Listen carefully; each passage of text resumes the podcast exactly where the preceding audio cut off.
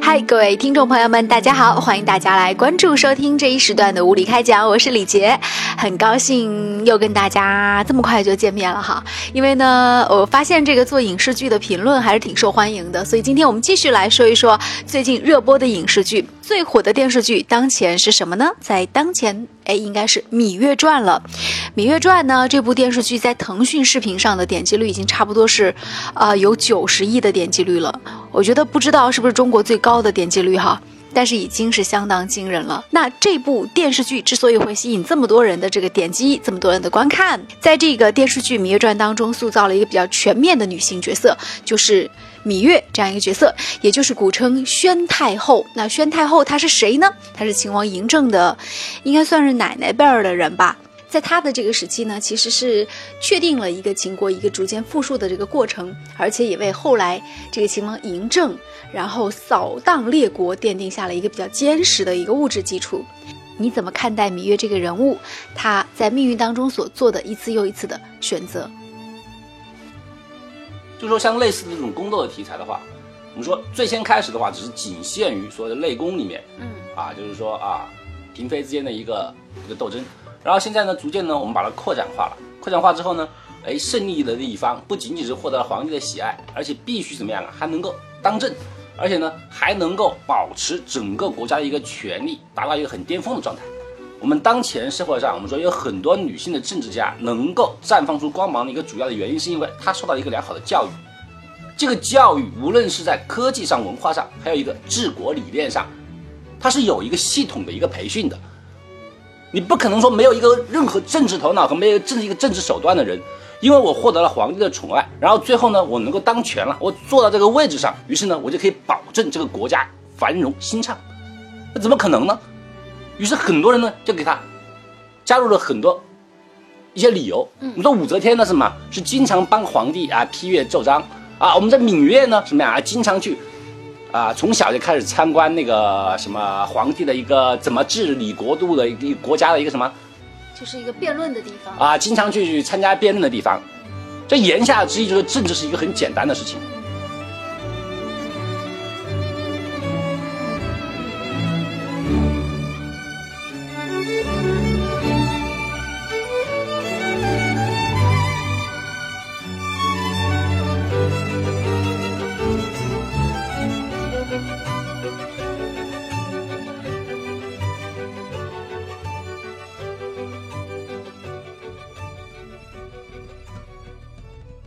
在最有名的几个女皇里面啊，我们谈到就是说那个慈禧，嗯，慈禧太后对于中国的整个朝政一个把持的时间是最长的，嗯，但是对于整个我们说整个中华民族的一个影响力和破坏力也是最大的，对，她也没有任何的一个政治头脑，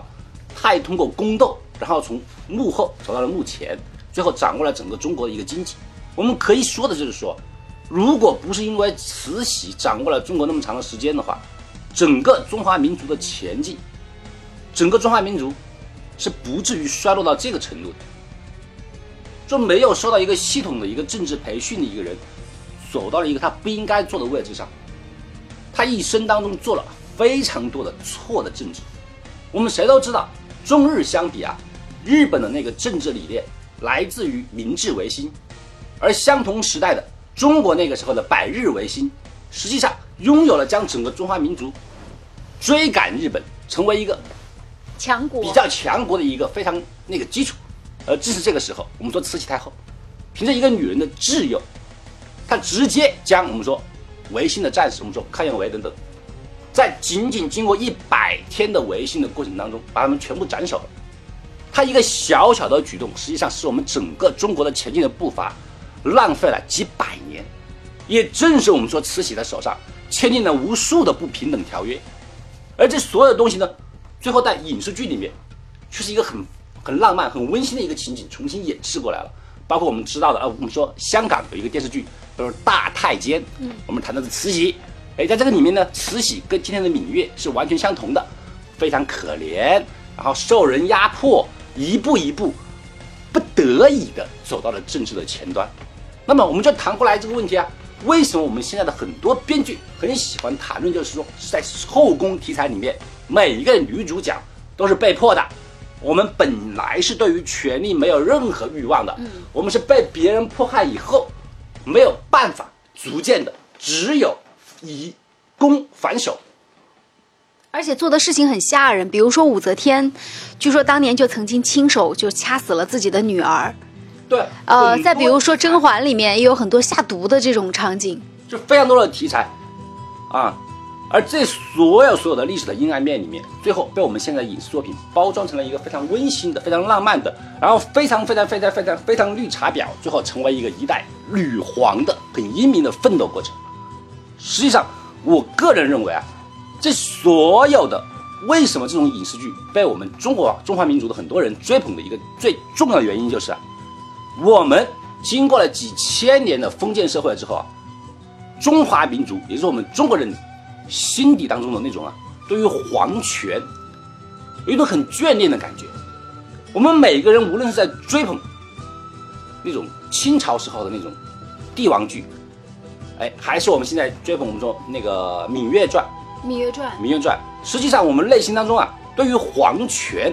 那种权力可以无限制膨胀，可以为所欲为那种皇权的状态啊，我们每个人心目当中很渴望的。正是因为我们封建制度啊，在我们整个中华民族上面上下五千年里面延续的时间过长，而且呢，我们这个皇权是没有任何监控的。我们说我们的皇权是天命皇权，嗯，于是代天而为天子。所以说呢，我们经常可以在影视作品里面看到，哎，诛九族，哎，割鼻子，嗯，斩首，还有今天演的杀了七公子，就是七个皇族。那这个所有的剧本里面，实际上说明的是什么样？就是说，由于皇权的没有限制，这种没有限制呢，导致我们没有一个最基本的一个生存权，也就是说，我们可以说是人权。很多现代比较发达的国家里面，其实政客。是掌有很多的一个政治资源，我们都知道的。但是，在一个很好的一个政治体制里面，我们除了终极的那种皇权以外，每一个老百姓如果能够拥有自己最基础的一个生活权，比方说啊，我们能够通过这些努力改变自己的生活，然后呢，你不影响我的呃衣食住行的话，那么不是每个人都愿意从政的。我们可以把它解释为一个啊民主，也可以解释为一个人权状态。如果每个人能够保障自己的基本人权的话，我们对于权力的追求并不一定是非常渴望的。嗯，但是恰恰在我们的中华的一个长久的历史里面，我们这个权利，它是一个无止境的权利，它不仅仅是对于财产，它直接可以改变别人的一个生命。我们可以看到很多剧本里面，《芈月传》也好，《甄嬛传》也好，为什么主角必须在一次一次的抗争当中？在一次一次的别人的逼迫当中，不得不反抗，是因为这个权利啊，如果你不拿到手的话，别人拿到的话，他的权利不仅仅是，就这种权利是可以用一句话决定别人的生死的。这种权力过大的一个情况下，才导致于发生了我们现在编剧非常喜欢的这种题材，就是说我如果不反抗的话，那么别人可以轻而易举的灭掉我，我就不得不去反抗。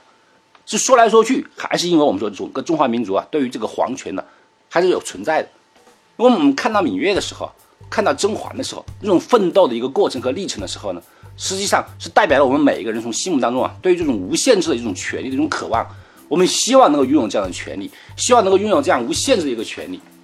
拍的多，然后喜好的多的情况下，这就是告诉了我们啊，我们对于这种无限权利的一种渴望。而恰恰我认为这种东西。是不能够与时俱进的，因为如果你得到一个皇权，得到一个集权的话，你可以轻而易举地改变别人的生存权，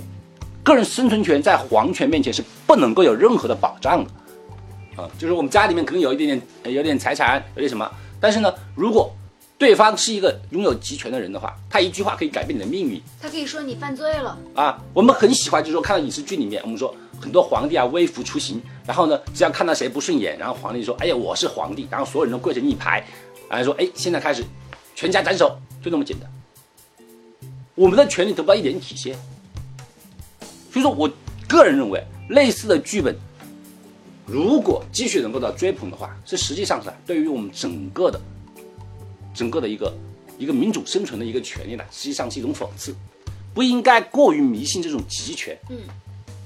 而正是由于这种集权的出现，才导致的我们说各种剧本、各种这样的题材泛泛滥。我个人这样认为的，所以我认为，无论是《芈月传》也好，还是《甄嬛传》也好，说来说去，就是我们整个民族里面对于那种集权的一种渴望，在心底里面，我们每个人都希望，甚至默认了这种皇权的存在，认为它可以凌驾到所有人之上。包括我们看到现在中国很多一个官场的情况都是这样的。我们说普通老百姓，哎，对，普通老百姓之间的交流是一样的。但是如果你遇到了官的话，哎。无论是什么样的官，村里面的村官也好，哎，县里面的县官也好，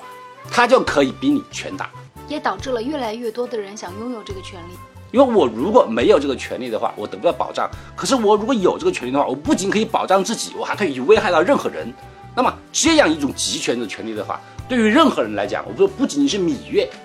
对于任何一个人来讲，都是一个非常可怕的这种诱惑。你没有这个权利的话，你就会被别人迫害。你有了这个权利，你可以破坏别人。整个权利没有限制、没有监督的一个情况，也导致了我们所有人对于类似的政治题材和工作题材一种热切的追捧。好的，感谢您关注收听了这一时段的无理开讲。那明天同意，我们下次节目再见。